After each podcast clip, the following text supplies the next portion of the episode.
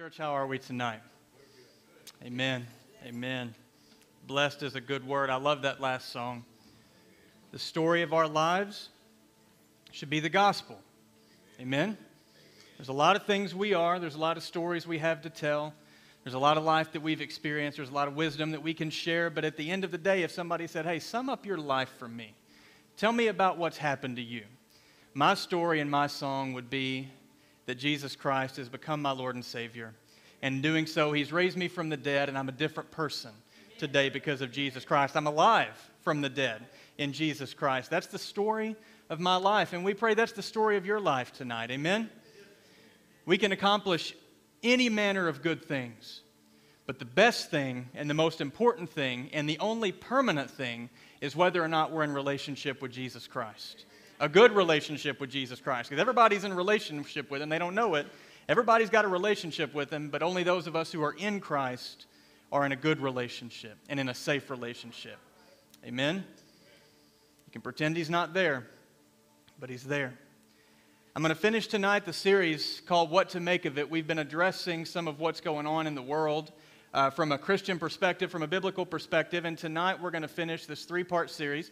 Um, the, the message is titled God and Government. Now, I, I really wanted to call it Mountains, Molehills, and Mask Mandates, but I just didn't have the guts to do it. So I called it God and Government because it's going to be on YouTube, and I don't want all the negative clicks and all that. So, um, God and Government is going to be the title tonight. As a standalone message, it'll be fine. I want to recommend, if you haven't seen the other two, um, the first two in this series, the first one was called The Trademark. Um, get on YouTube and just search Eastland Life Church Metropolis Trademark, and you'll find it. Um, that was the first one. Um, the second one was called Weight of the World, and we went to Isaiah chapter 9 and we looked at the prediction that Jesus Christ would be born of a virgin, and we tied that to the Christmas story, and we talked about how the weight of the world is, is really not on our shoulders. Amen? Because if you're like me, and you're probably not exactly like me, but if you're anything like me at all, you look at the world today and you look at the state of our government, and understanding that the next three weeks in our government are going to be pivotal. In early January, there's going to be a vote happen in the state of Georgia, and that vote will largely determine the direction our government will take for at least the next four, if not eight years. Now, we don't get overly political from up here, and we're not going to tell you about what parties you should follow and what people you should listen to. What we're going to bring to you is the Word of God. And we're going to help you understand what the Word of God teaches about these things. But it's important that we don't have our heads buried in the sand. It's important that we understand what's going on. And it's really important that we can be sure in ourselves, but also assure others in the world who are worried and afraid right now that God is on his throne the weight of the government's on his shoulders, and there is a way to look at these things from a biblical worldview and from the perspective of God Almighty that can help us to separate the truth from the lies.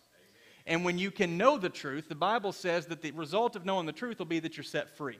And we don't have to be slaves to this culture.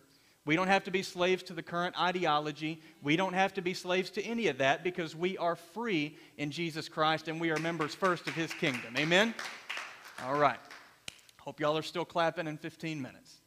Anytime you preach about government, somebody's bound to disagree. So, my goal tonight is not to share opinions and thoughts. Here's what Pastor Blake thinks about such and such. My goal is to go to the Word of God and let's just talk about it. So we can have these conversations in our community. Because, church, our community needs to know how to respond to these things. Okay? So let's go to the Word of God. We're going to be in the book of Romans, chapter 13. We're going to be in the book of Romans, chapter 13.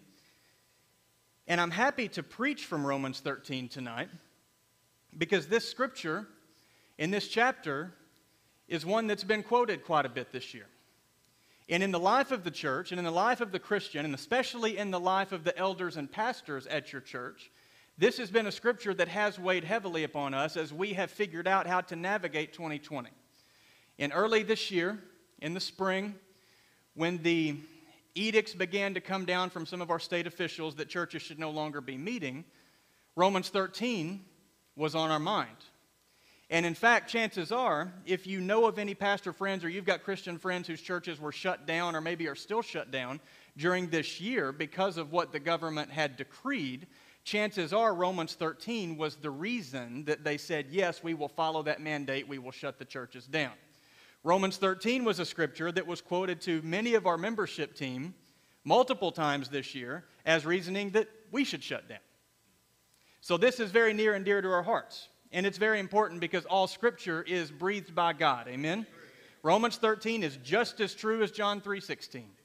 There's not a scripture in the Bible that is more important or less important than any other. In fact, I once heard it said this way if God speaks, it always has equal authority.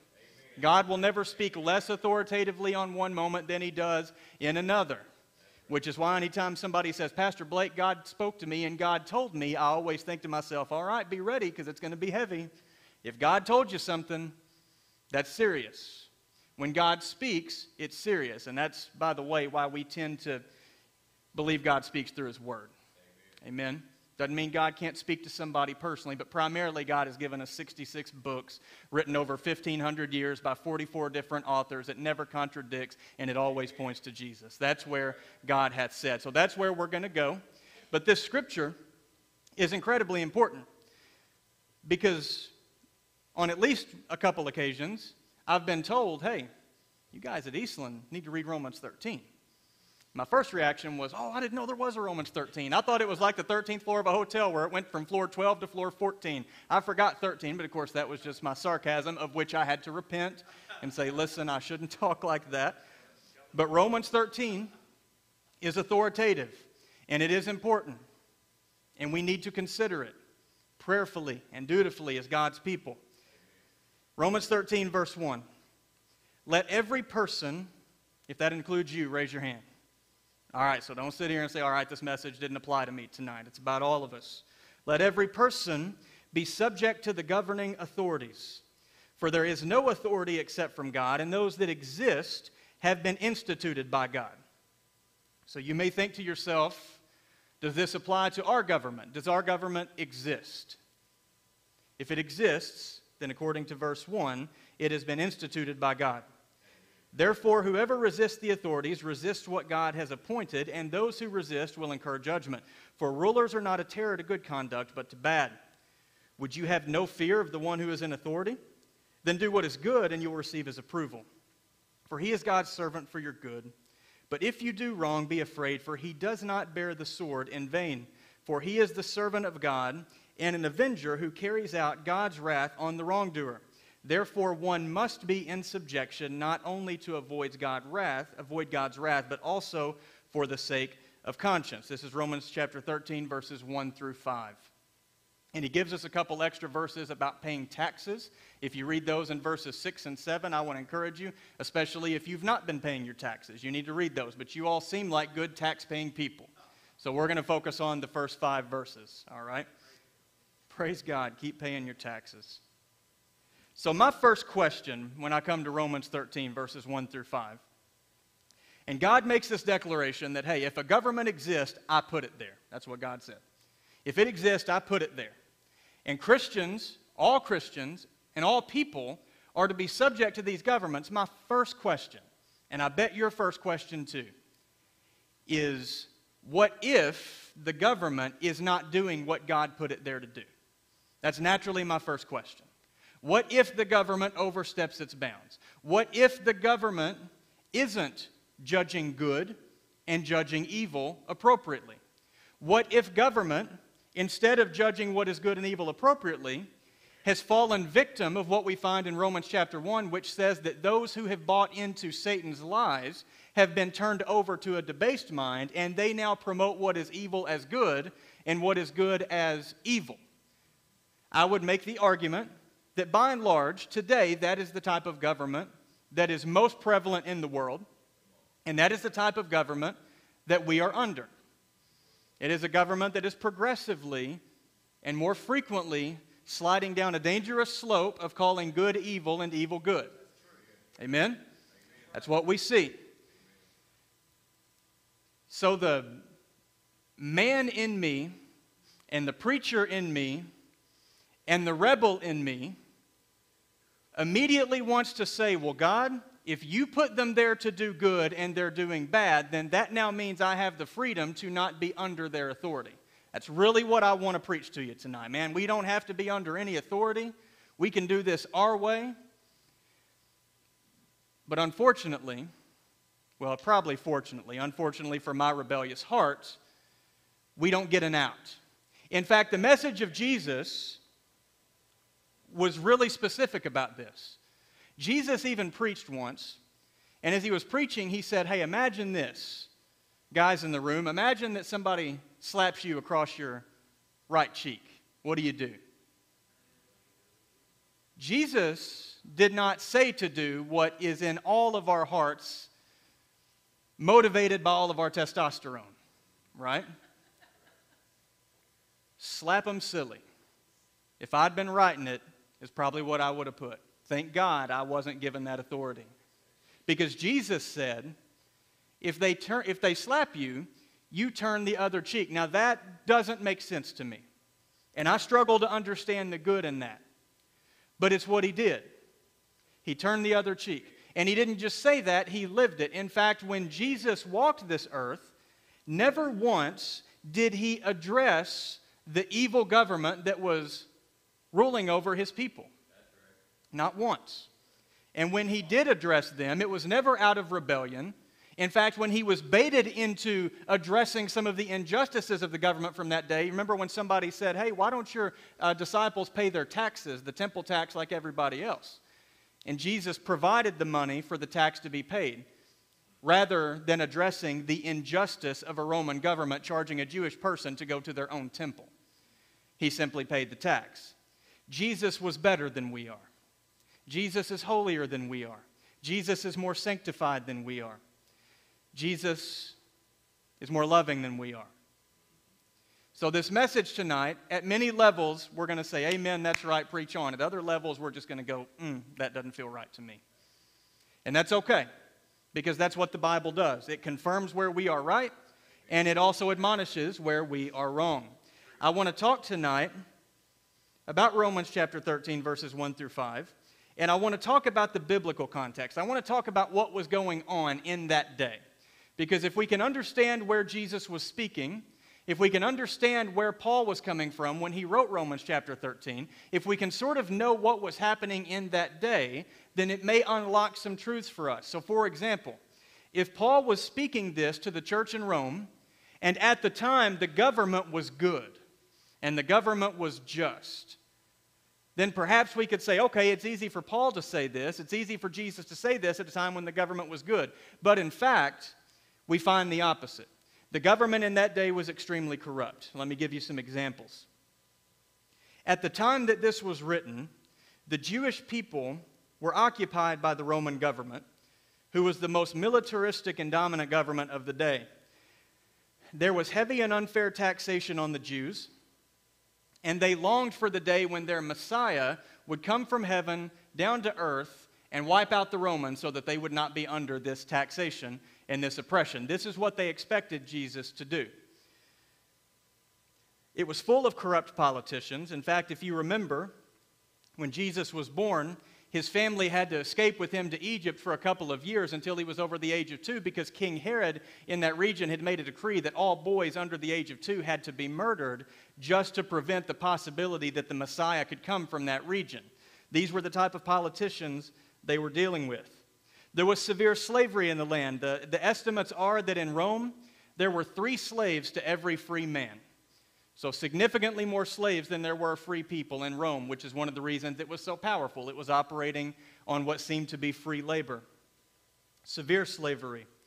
Religious freedom was limited. Now, interestingly, Christianity was considered to be legal by the Roman Empire, but only under certain jurisdictions and only under heavy taxation. So, there was a price to pay to be a Jew or to be a Christian.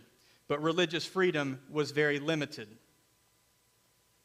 And finally, when we look at the context of this, we also come to the fact that when we read our New Testament, we don't find a lot of instruction for how to deal with an evil and corrupt government other than the mandate that we come under its authority, which again strikes at the heart of America.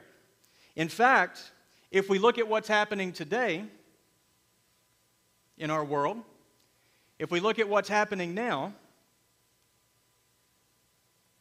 and we begin to address what's going on in our country, I would go so far as to say that subjectivity to an evil government just seems un American to me. Subjectivity to a government that's doing wrong doesn't seem American. In fact, we could go so far as to say that America was born out of a people that refused to be subject to an evil government. That's where we came from. Now, thank God America is here. Amen. I will not buy into the lie that we are the most evil, corrupt nation in the world. Absolutely not. In fact, I would make the argument that for the people born between the year 1890, about 25 years after the Civil War had come to an end, for the people born in America from the year 1890 to the year 2000, I would say that that's about the most perfect 110 years of a government that you could be born under in human history. I would say that in that 110 year span, we have been the most justly governed, the most rightly ruled, the most appropriately free, and the most Christian that a nation could possibly be this side of eternity. I would say that America is the greatest country in the world, and I'm proud to be a part of it. And I've not lost hope in it, and I won't stop fighting for her. I'm proud to be here. So, the idea that as our government sits on this seesaw between right and wrong and seems to be teetering the wrong way, where we are now moving as a government who is now legislating for sexual freedom, which is the trademark that Satan has entered into people and is now calling the shots in our culture. It's why the Bible calls him the prince of the power of the air. The very air we breathe has now been tainted by the effects of sin in our culture. As we watch our government start to slip away from the truths that it once held dear and now buying into the lie, my heart and my flesh tells me it's time to revolt. It's time to rebel. It's time to fight. It's time to take up arms. That's what my soul tells me. And yet, the Bible tells me in Romans chapter 13 that all governments have been instituted by God. All governments that exist have been instituted by God. And yet, here we are at this political tipping point. Something that I think we face today something that I believe is happening today that is clouding our judgment, something that I think can be a risk to the church in America as we address what's happening and we try to figure out what to make of the day that we're in today. I think that there is a problem, not with the government primarily, but I believe that it's possible that the American church is sometimes indistinguishable from the American dream. That makes sense? From 1890 to the year 2000 was about the best 110 years a person could be born, and I think all of us in here fall within that span. Some of you may have been born after the year 2000. If you were, I'm jealous because it means you're younger than me, significantly. But that 110 years, I would dare say, spoiled us. I would dare say that the church in America, over the last 50 to 60 years especially, has been so tied in and so bought into the idea that God's plan for you and for me is that we would be free, that we would be rich, that we'd be comfortable, that we'd be happy, and anything that ever enters into our life that makes us not happy is wrong. Anything that would ever tell us that we all shouldn't be rich is wrong. Anything that would ever tell us that we should be uncomfortable must be by its very nature wrong. Because those things are un American.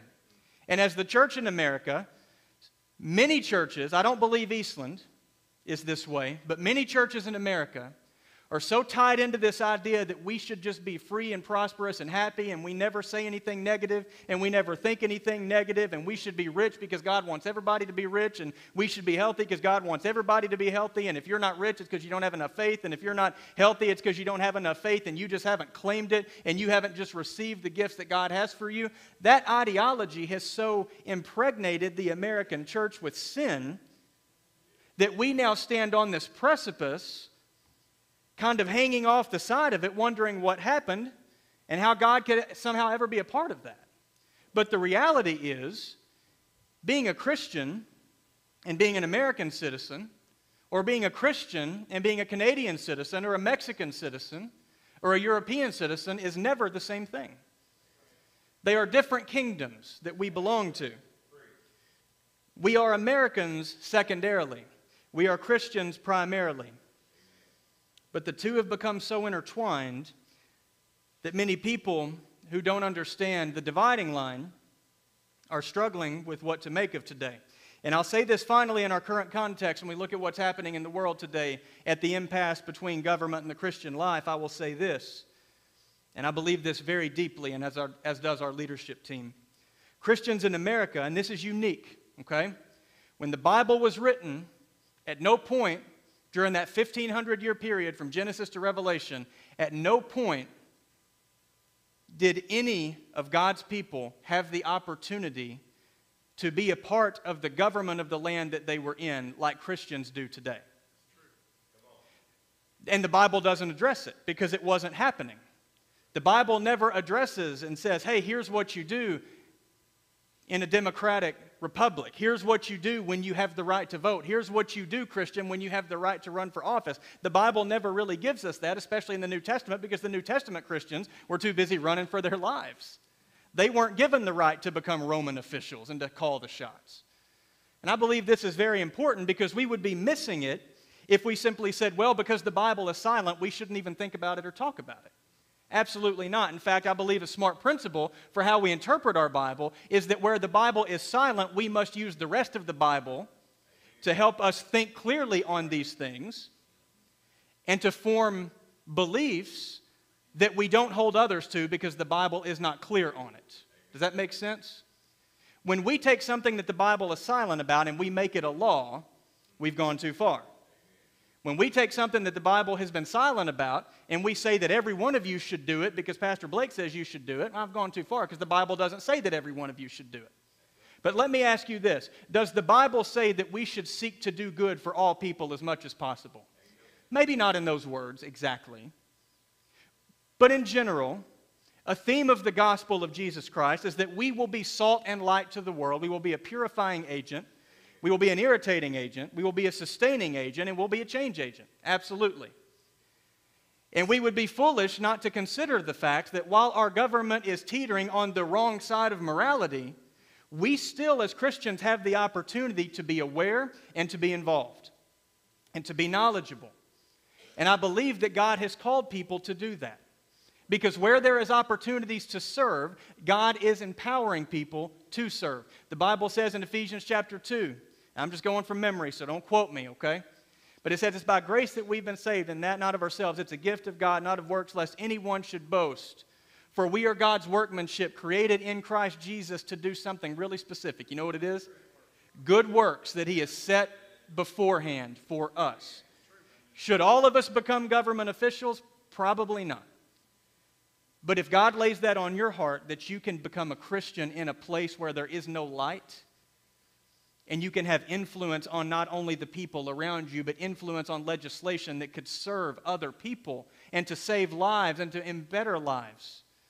To give the church the freedom to act within a community, it would be foolish not to do so. I will not tell you that each of us have a responsibility to become politically engaged and involved, but I do believe we have a responsibility to know what's happening in our world, to love our neighbor as ourselves, and many of us may have the opportunity to do that in a position of authority, and there is a biblical precedent for that. I want you to see some examples throughout history of Christians and people of God who have used their positions to help better the pagan nations they were in. If you go to the book of Genesis, you find that Joseph was in Egypt. And from his position, Joseph was able to be a judge and to be a king over a land that prospered under his leadership as a man of God. We see Joseph in Egypt. We see Daniel in Babylon. He was taken into captivity from his people into the pagan nation of Babylon, and he was told that he must defile himself with the trappings of that pagan nation. But because he made the decision not to do that, God put him in a position where he would impact not only those around him, but the nation as a whole. In fact, even the king, upon Daniel's determination not to defile himself and to remain a holy man of God, even the king's mind was changed about the God of the universe in that time. And he was in a very high position of authority. Nehemiah in Persia was able to use his influence to help get the walls of Jerusalem rebuilt under the direction of a pagan nation. Fast forward in history, We can acknowledge even today that states in America who are under Christian governors and authority figures tend to have less crime and more moral laws and legislation. You can look it up. According to historian Alvin Schmidt, Christian involvement and influence in government has also led to the outlawing of infanticide, the killing of infants, child abandonment, and abortion in Rome in AD 374. Within 350 years of Jesus' ministry, Rome began to change its laws because of the influence Christians were having on it. They outlawed battles to the death for Roman gladiators in the year 404, again because of the influence of Christians in Rome. Polygamy was banned. Granting of property rights and legal protections for women in the Western world have been driven primarily by Christians. Public education in Europe, which was unavailable prior to the 16th century, was the working of Christians in that territory who sought to educate children.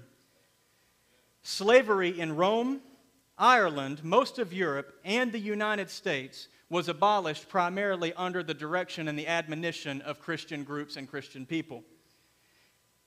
Now, the history books and definitely the media today will not tell you that. The media will tell you that the church and Christianity is as paternalistic and evil as any other institution in the world. But the fact is, if you know your history, in the mid 1830s, two thirds of people who advocated for the abolition of slavery in America were preachers who were coming under persecution from local government authorities because they were preaching from the pulpit on the evils of slavery. Two out of three. Slavery in America no longer exists today in large part because of the effort of people like you and me who are aware of what's going on in the world and we seek to do good for as many people as we possibly can. We have a right in America today, don't know how long we'll have it, and we have the right biblically to affect change in the communities that we are in, but it requires a choice. On December 26th, exactly 29 years ago today. Some of you may remember this. This was a really important day in history. Who remembers what happened 29 years ago today? If you were like me and you were born in the late 80s, this you won't remember it. But December 26, 1989, something really important happened. The Berlin Wall fell and the Soviet Union was toppled. Historians say that it was the uprising of Christian people, not violent uprising, not rebellious uprising, but an uprising of righteousness and unity within the atheistic government of the Soviet Union that eventually led the people of the Soviet Union to lose confidence in the government, and the government was toppled peacefully. It ended the Cold War, and Christians were very, very involved. So, church, I say tonight that the fact that Romans 13, verses 1 through 5, tells us that we are to be subject to the government does not mean that we can't be salt and light to the government. It doesn't mean that we can't impact change in the community that we're in, and it sure doesn't mean that we should bury our heads in the sand and just say, you know what, God's in control, so it doesn't matter what I do. If the Bible taught that, then the Bible would not tell us that people will only get saved if we preach the gospel to them. The Bible says, How blessed are the feet of those who teach the word of God. Because if nobody goes to these lost people, how will they know Jesus? How will they become saved? If things are to change in our communities, it's going to have to come from God. Amen? God's in control. It's all about God. It's all from God. Amen. But the second that we take that to mean that you and I can stop thinking and we can stop praying and we can stop acting is the moment that God will turn his back on what we do. Because God is not interested in a church that will speak the word of God and hear the word of God but not act on the word of God. The book of James says that the people who do that are deceiving themselves. You hear the word, you speak the word, but you don't do the word, you're lying to yourself. Think you're a Christian because of something you say? No, it's a holy life that is the evidence of the transformation of the Holy Spirit in the human heart that is evidence of a salvation that is real. We should be more active, more joyful, more knowledgeable, more reliable more active than the person down the road who's scared to death about the country that they once loved and are now watching slip away from them. May we be active and may we be prayerful people. Let's go to what the Bible says. I've got five points because that's what every good sermon has. And I'll try to move through them quickly. We've talked about what was going on in the Roman world at the time that this was written. We've talked about what's going on in our world today. With all that in mind, let's see what the Bible has to say. Number one, God institutes all governing authorities. They are all instituted by God. Proverbs 21 1 says that the king's heart is a stream of water in the hand of the Lord. He turns it wherever he will. Job 12, 23 says, He makes nations great and He destroys them. He enlarges nations and He disperses them. Now, if you're like me, you probably ask yourself, why would God institute a government that is not just and upright? Why would God put into place governments that are evil? Why would God put into place a president that does not follow the word of God? Why would God put a king in authority who does not follow God? Why would God let his people be subject to evil rulers? I want to remind you number one, we don't get the full picture. God does not tell us all of his secrets. God does not tell us why bad things happen. And that's one of the most difficult questions that every Christian must face. Well, why would God do that? Why would God allow for that? We don't have all the answers. But we can tell you this God's original plan for his people, the plan that he told them, was that they would not be ruled by earthly kings, that they would be ruled by God himself.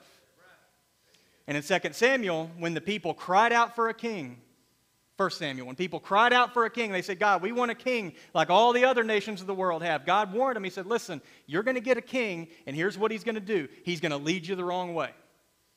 And God offered to govern them directly, but that wasn't good enough for them. You say, How stupid they must have been to have wanted an earthly king when God was willing to govern them directly. Church, do we not often fall into the same camp when God gives us specific direction and we say, Well, you know what, God, I hear what your word says, but I've got ideas too. And we kind of do our thing when we know it's not right. And we sort of float through life when we know God's given us a purpose. Church, the reason that we have this today is because of sin. Sin has entered into the world, and God has made a practice of using sinful people and sinful situations in order to bring about righteousness. And my guess as to why God would put in an evil government is because when you set the church up in front of a backdrop of darkness, and in the midst of an evil world and an evil government and evil rulers and evil legislation and hurting and broken people, the world looks at the church shining brightly from its position of authority and love and grace and the church has an opportunity to show people the light. The church has the opportunity to show people the light. That's my guess. That's my guess as to why God does it. But the fact is, all governments are instituted by God. Point number two Christian obedience to God is measured in our obedience to authority. Our obedience to God is typically done through proxy, it's often in our obedience to other people. Now, when God tells me something directly, I try to be obedient. Amen? God ever told you to do something? You ever been in prayer and God says, hey, this is what you're to do? That happened to me earlier this year in the summer. I prayed and I felt God speak to me. It's like I had this urge of a decision that I needed to make, and I made it, and it was the right decision. When we read God's word and God tells us what to do through his word, we do it. When another person tells me what to do, it's a different story. I don't love to be told what to do by other people. Anybody else like that? You don't love being told what to do and how to do it? I'm kind of the same way. But Romans 13:2 says that whoever resists the authorities resist what God has appointed, and those who resist will incur judgment. And this not only applies to the world of government. You may say, well, listen, I'm subject to the governing authorities. I, I pay my taxes. I come in line. I don't raise up rebellions. And, and honestly, church, for the most part, I think we are pretty compliant people. I look around and we are basically doing what the government tells us to do. But it's not just about the government. In fact, all authorities in our life, God has put there. And you find in Colossians chapter 3, it says, Whatever you do, work at it with all your heart as working for the Lord, not for human masters, since you know that you will receive an inheritance from the Lord as a reward. It is the Lord Christ you are serving. So, your boss at work, maybe your boss at home. Hopefully, you don't have a boss at home. Hopefully, you do it as a team. Jim, you do whatever Mindy says, okay? All right? You serve her as if you're serving the Lord.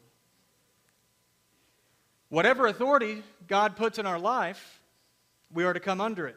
And we serve it not because we're serving people. You say, well, my boss doesn't deserve that. He's not a good guy, or she's not a good gal, or our government doesn't deserve it because it's not a good government. That's not the point. The point is that our obedience to them is obedience to God.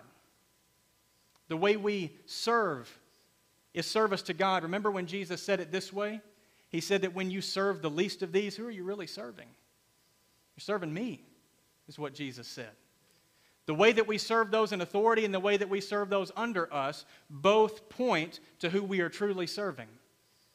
And a rebellious streak that says, I will not be subject to any authority, I will do life my way and my way alone, is indicative of a heart that is not subject to God.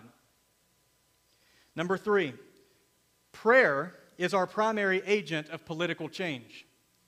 You say, Pastor Blake, how do we affect change in the world? If we are not happy with the way things are going in their political and our social life, how do we affect change? I believe that God will raise up people who will get into positions of authority. I believe there are some in this very church who are being called to positions of authority within our civil system.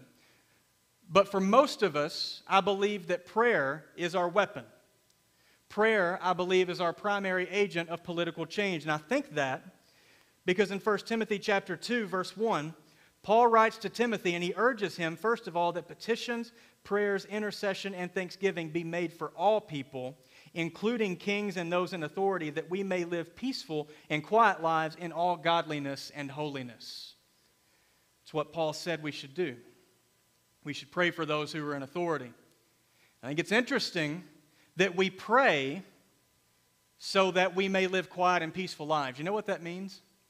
The best type of government and I don't think I'm getting out of line here. I think this is right here from the scripture. We pray for those in authority so we can live quiet, peaceful lives. You know what the church should truly want from the government? We should not want the government to do our job for us. We should not want the government to be responsible for feeding the poor, housing the homeless, taking care of the sick. We really shouldn't be seeking for the government to try to keep us all healthy, as if death isn't an inevitability for everyone who's ever lived.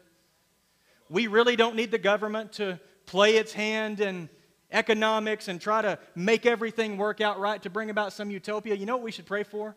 God, give us a government that'll leave us alone.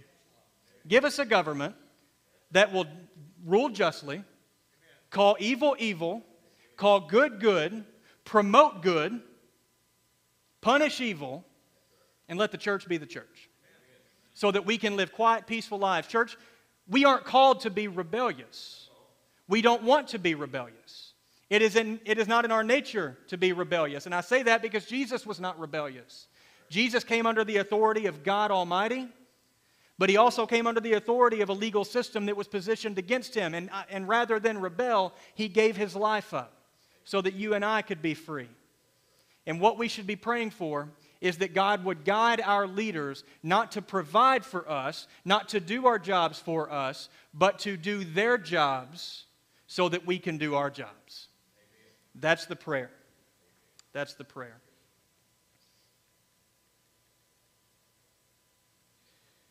Number four, subjection to government is secondary to subjection to God's kingdom. Now, I think we'll get some more amens here because I think this is where our heart is. We are subject to the government even when we don't like what they do. We are subject to the government even when we disagree with the choices that they make. We are subject to the government even when we disapprove of the government. But there is a line. Amen? There is a line that we don't cross. We recognize that subjection to our earthly governments will only go as far as they do not impede on our subjection to His government, the one that's on His shoulders, the one that we are primary citizens of. Subjection to government is secondary to subjection to God's kingdom. Think about the apostles in Acts chapter 5, verse 27. It says that they who were the rulers and authorities at the time, it says they brought the apostles in and they made them stand before the Sanhedrin, where the high priest interrogated them. And they said, We gave you strict orders not to teach in this name, speaking of the name of Jesus. They were in trouble because they wouldn't stop preaching about Jesus. It says, We gave you strict orders not to teach in his name. Now, If all we knew was Romans 13, we might say, well, listen, Romans 13 says we be in subjection to the governing authorities, and the governing authorities are telling us not to preach in the name of Jesus, so we better keep our mouths shut. But a precedent was set in Acts chapter 5 because the apostles responded, we must obey God rather than men. We must obey God rather than men. We obey the government and we are subject to the government until the government tells us to disobey God, in which we will rise up and will stand. When Daniel stood among a crowd of his peers, and the king stood before him and said that at the sound of the trumpet, you're going to drop the knee and you're going to worship this image that I've set before you. Daniel, who had been subject to the government, Daniel, who had been a good soldier, Daniel, who had been obedient to those in authority above him in the Babylonian government, Daniel drew a line that day. And he said, You may throw me in that fire, and if you do, my God, he can save me if he chooses to. But even if he doesn't save me, know this day we will not bow before that statue. We will be obedient. We'll be good citizens and good soldiers. We'll pay our taxes. We'll live quiet lives. We'll be peaceful people. But if the government steps over the line and says you can't preach, we'll preach. If the government steps over the line and says you may not meet, we'll meet. Because the Bible tells us to meet. It says, don't forsake together gathering with other believers. The Bible doesn't say that you can just be a Christian on your own, by yourself in your home. The Bible doesn't say that you can worship God just as freely and easily in your home as you can with other believers. The Bible says, don't forsake gathering together with other Christians. So if the government says, hey, for the good of all people, why don't you forsake gathering together with other believers? We'll say no. We're going to gather together with other believers.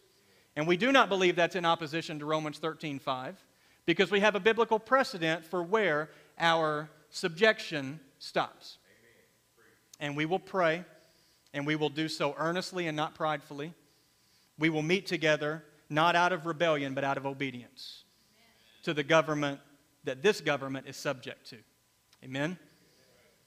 These government institutions are secondary to the kingdom of God. And I'll finish with this. Last one. All earthly kingdoms are secondary to God's kingdom. All earthly kingdoms are secondary to God's kingdoms. God's kingdom. And I say this, I think, with the most somber heart. Because when God established his kingdom on earth through Jesus Christ, and Jesus Christ instituted the church. And he told Peter that upon the confession that Jesus Christ is Lord, that he was going to build the church and the gates of hell wouldn't prevail against the church. God's intention for the church, he made clear to us in Matthew chapter 28 when Jesus told us that we are to go into all nations and preach the gospel, to teach people what Jesus taught us, and to baptize people in the name of the Father and the Son and the Holy Spirit. And I believe that if Jesus were here today, and I can't speak for Jesus, I can only tell you what his word says. But on the authority of the word of God, I believe that if Jesus were here and we were to say, Jesus, what do we do about the day that we're in? How do we address the injustices of our government? I believe that Jesus would have answers for us, but I believe that Jesus' primary message would be about his kingdom, not this one. I believe that Jesus would point back and say, Pastor Blake, I appreciate your zeal for being salt and light in the American community and in the Massac County community and in the hospital addition community. I'm not going to get any more specific than that because I don't want y'all knocking on my door. Appreciate your zeal, but are you as zealous for my kingdom as you are for this kingdom? I believe that if Jesus were to come preach to us tonight, he would preach to us not primarily the importance of setting up an earthly government that would be just and perfect. I believe he would preach to us the importance of understanding that this life is very short. This life is very short, and each of us are going to die. Nobody is going to get out of this thing alive unless Jesus comes back really, really soon, and we pray he does. I believe that Jesus would be very clear that while what happens on this earth is important, it is temporary and it will all fade away. And no matter what systems we can set up on this earth to be as perfect as we can make them, they are all going to die when Jesus comes back and he judges this earth. It's all going to pass away. You don't read the book of Revelation and find America. You don't read the book of Revelation and find a kingdom on earth that all other kingdoms become subject to. What you find is that Jesus comes back to earth and he finalizes his kingdom. And he judges evil once and for all. In church, the Bible is very clear that those who have been put into positions of authority who have abused that authority are especially subject to God's judgment. The Bible speaks it woe be it to those who abuse their power and take from the weaker in order to strengthen the stronger. Politically, they're going to be subject to that. I believe if Jesus were here tonight, he would ask me, he'd say, Pastor Blake, and again, I'm just I'm not speaking for Jesus. This is just my heart. I believe that if Jesus could address me and address my concerns and fears for the day in which we were in, I believe his challenge to me would be not to seek this kingdom. I believe it would be to seek his. In fact, I believe this because even Jesus himself in John 18, when he stood before Pilate, Pontius Pilate, curator of that area in Rome, Jesus knew that he was facing down certain death. He was facing his crucifixion. And Pilate asked Jesus, he said, Describe your kingdom. If you're a king, describe your kingdom. And Jesus was silent, but after some urging from Pontius Pilate, Jesus finally responded. He says, My kingdom is not of this world, and if it were, my servants would fight to prevent my arrest by the Jewish leaders. But now my kingdom is from another place. Pilate says, You are a king. And Jesus answered, You say I'm a king. In fact, the reason I was born and came into the world is to testify to the truth that everyone on the side of truth listens to me. Do you know where Jesus' reign happens on this earth tonight? The kingdom that Jesus spoke about in Matthew chapter 6 when he preached the Sermon on the Mount. And he said, Don't seek first the kingdom of this earth. Don't worry about all these things. But he said, Seek first the kingdom of God and his righteousness, and all these other things will be added to you. They'll be taken care of. The kingdom he spoke of is the kingdom that rules in the hearts of Christian people. God is not looking for a Christian nation. God will institute his own Christian nation when he is ready, and he is getting ready. He will institute it and he will rule and reign on the earth forever that he creates, the new heavens and the new earth. He will be the governing authority. He will be the one calling shots, and all of us will live under perfect subjection to his perfect rule. And there will be no evil to judge because he will have already judged it and taken care of it. But tonight, in this world, the kingdom that Jesus is primarily seeking after is not the one that would make our country the best place it could be, it would be the one that would change the heart of the person person from death into life and from disobedience into obedience. So when we think about what to make of all this, we recognize the three things we've talked about. Number one, we can tell the truth from the lie. There's a trademark. You can see it, you can find it. You want to know the truth, you can find it. Jesus says, Those who seek me will find me if they seek me with all their heart. You can see the lie. All those who promote sexual freedom in America, they're promoting the lie. They bought the lie. You can see it. We understand that Jesus came into this world as a Savior to save us from the coming wrath of God against unrighteousness and against sin. And we now, tonight, in the name of Jesus and by the grace of Jesus, are free people, even amidst an oppressing government. We are free people because Jesus is on our side and He's now for us and the weight of the world is on his shoulders, not on mine, not on yours. But finally, tonight, we recognize that this kingdom on earth is subject to his kingdom in heaven. And the question isn't how to fix this kingdom, it's whether or not you're going to let Jesus fix you.